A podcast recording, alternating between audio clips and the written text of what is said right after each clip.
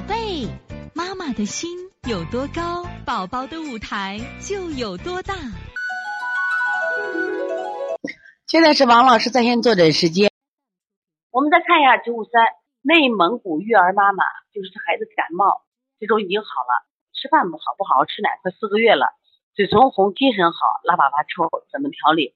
首先我想告诉你，他不想吃 OK， 不吃就不吃了。你一定记住，孩子之所以不吃，他一定是在自我恢复了，千万不要想强迫他。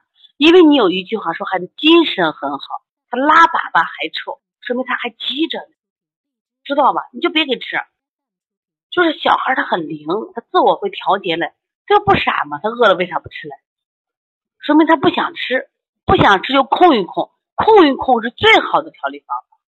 你最多给他什么呀？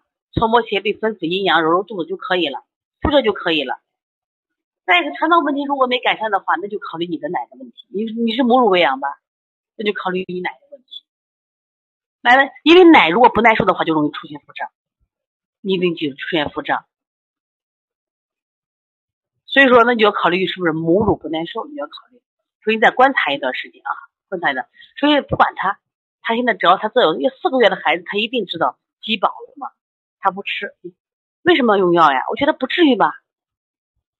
你看你现在你都慌了，你觉得至于吗？不至于，真不至于用药啊。所以从现在开始学习小儿推拿，从现在开始学习正确的育儿理念，一点都不晚。